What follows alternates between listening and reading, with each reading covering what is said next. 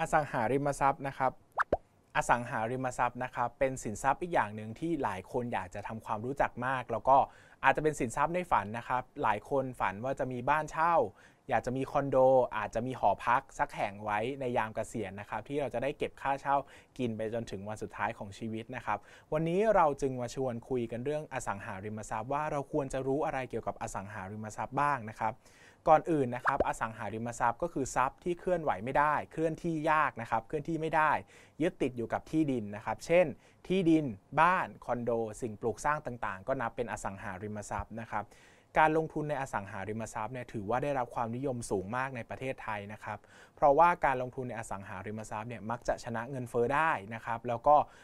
คนส่วนใหญ่เนี่ยโดยเฉพาะคนในรุ่นอดีตนะครับจะมีความเชี่ยวชาญด้านอสังหาริมทรัพย์กันเยอะนะครับ คนมีเงินเนี่ยจะดูที่ดินเป็นดูทำเลเป็นนะครับว่าสินทรัพย์แบบไหนที่ซื้อเก็บไว้แล้วราคาจะเพิ่มขึ้นในอนาคต ดังนั้นเนี่ยก็จะเป็นเทรนที่นิยมมาก ๆ ในอดีตนะครับคนที่มีเงินหน่อยหรือว่าพอจะมีเงินเก็บนะครับก็จะนิยมซื้อที่เก็บไว้เพื่อคาดหวังผลตอบแทนในอนาคตนะครับสังคมไทยนะครับก็เลยจะเห็นการลงทุนในอสังหาริมทรัพย์ที่เป็นที่นิยมมากๆนะครับแต่เวลาเจาะลึกเข้าไปเนี่ยครับเราจะค้นพบว่าการลงทุนในอสังหาริมทรัพย์เนี่ยแบ่งเป็น 2 ประเภท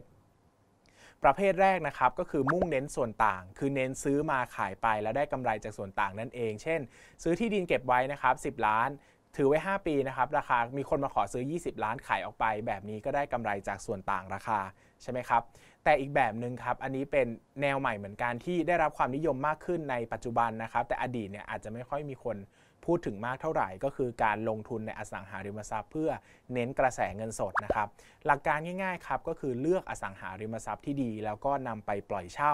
แล้วก็เก็บกินค่าเช่าไปเรื่อยๆนะครับอย่างที่หลายคนก็ใฝ่ฝันนะครับว่าโอ้ยชีวิตนี้กเกษียณฉันอยากจะมีหอพักเล็กๆนะครับที่จะเก็บเงินค่าเช่านะครับกินไปได้เรื่อยๆนะครับ หลายคนจะเคยได้ยินคำว่าการลงทุนในอสังหาริมทรัพย์ศูนย์บาทนะครับการลงทุนในอสังหาริมทรัพย์ศูนย์บาทคืออะไร การลงทุนในอสังหาริมทรัพย์ศูนย์บาทก็คือ การกู้เงินนะครับเพื่อไปซื้ออสังหาริมทรัพย์ และนำมาปล่อยเช่านะครับโดยนำเงินค่าเช่าที่ได้จากคนมาอยู่เนี่ยไปจ่ายธนาคารแทนเรานะครับเมื่อครบเวลาตามกำหนดกู้เช่น 30 ปีนะครับเราก็เหมือนว่าเราไม่ต้องจ่ายค่าเช่าเลย เราไม่ต้องจ่ายค่ากู้ธนาคารเลย แต่เราได้สินทรัพย์มา ทั้งก้อนเลยนะครับ ก็เหมือนว่าเราลงทุนศูนย์บาท เพื่อที่จะได้อสังหาริมทรัพย์มานั่นเอง ปัจจุบันนะครับมีการโน้มน้าวนะครับ การชักจูงแล้วก็การชักชวนคนไปลงทุนในอสังหาริมทรัพย์ศูนย์บาทเยอะมากคำถามว่าทำได้ไหมคำตอบคือทำได้นะครับ เราลงทุนได้จริง ๆ แต่มันจะมาจากเงื่อนไขที่ว่าเราต้องหาทรัพย์ที่ถูกมากๆได้นะครับตัวผมเองนะครับมีประสบการณ์ในการไปตามหาทรัพย์สินเพื่อลงทุนอสังหาริมทรัพย์ศูนย์บาท ยอมรับครับว่าหายากมากๆนะครับดูเป็น 20 แห่งแล้วก็ยังไม่สามารถลงทุนได้เลย โดยเฉพาะในยุคปัจจุบันนะครับที่ทุกคนมีความรู้ใกล้เคียงกันหมดนะครับการจะหาซื้อสินทรัพย์ที่มีราคาต่ำกว่าตลาดมากๆ แล้วก็สามารถกู้เงินมาจ่ายได้อย่างง่ายดายเนี่ยไม่ใช่เรื่องง่ายเลยนะครับถือว่ายากมากๆด้วย เพราะว่านักลงทุนทุกคนก็รู้เหมือนกันหมด รวมไปถึงคนขายก็รู้เหมือนกันนะครับว่ามูลค่าที่แท้จริงมันอยู่ที่ประมาณเท่าไหร่ ดังนั้นทำได้ครับแต่ต้องศึกษาเยอะๆพยายามเยอะ ๆ ไม่ต่างจากหุ้นเลยครับถ้าคุณทำได้มีความเก่งที่มากพอนะครับ คุณก็สามารถสร้างความมั่งคั่งมหาศาลจากการลงทุนในอสังหาริมทรัพย์ได้ แต่ถ้าคุณมีความพยายามไม่มากพอ มีความรู้ไม่มากพอนะครับ ก็เป็นความเสี่ยงที่สูงมากเหมือนกันทำไมถึงเป็นความเสี่ยงนะครับ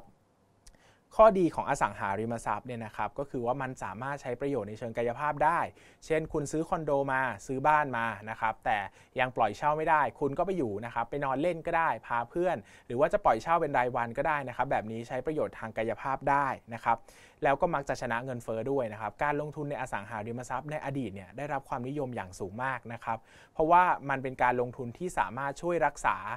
ความสามารถในการ ชำระหนี้ได้นะครับ ก็คือว่ามันสามารถชนะไอ้พวกราคาสินค้าบริการต่างๆ ที่เพิ่มขึ้นตามเวลาหรือเงินเฟอ้อได้ดีนั่นเองนะครับ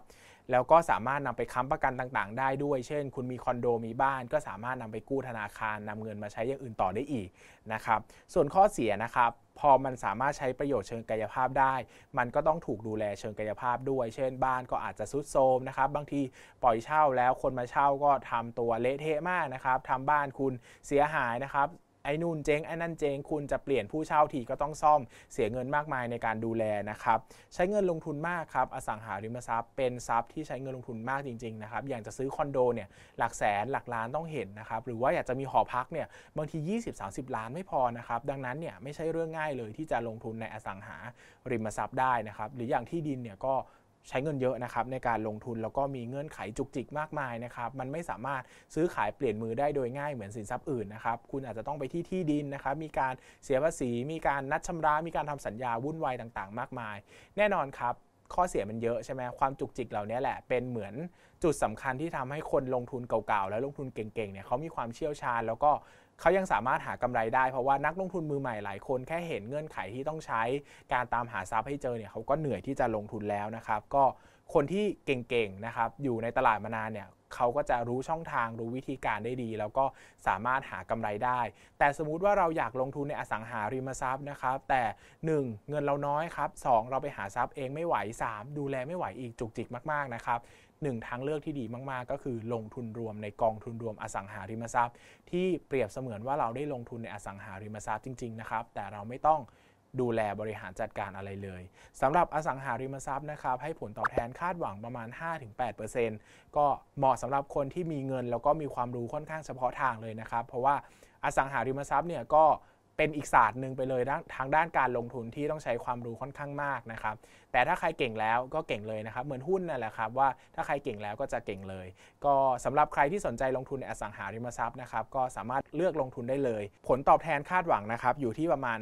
5-8%ต่อปีนะครับส่วนใหญ่ก็จะสามารถชนะเงินเฟ้อได้ อย่าลืมนะครับว่าการลงทุนในอสังหาริมทรัพย์เนี่ยใช้ความรู้ความพยายามค่อนข้างมาก แต่ถ้าทำได้นะครับก็สามารถสร้างผลตอบแทนที่ดีได้เหมือนกัน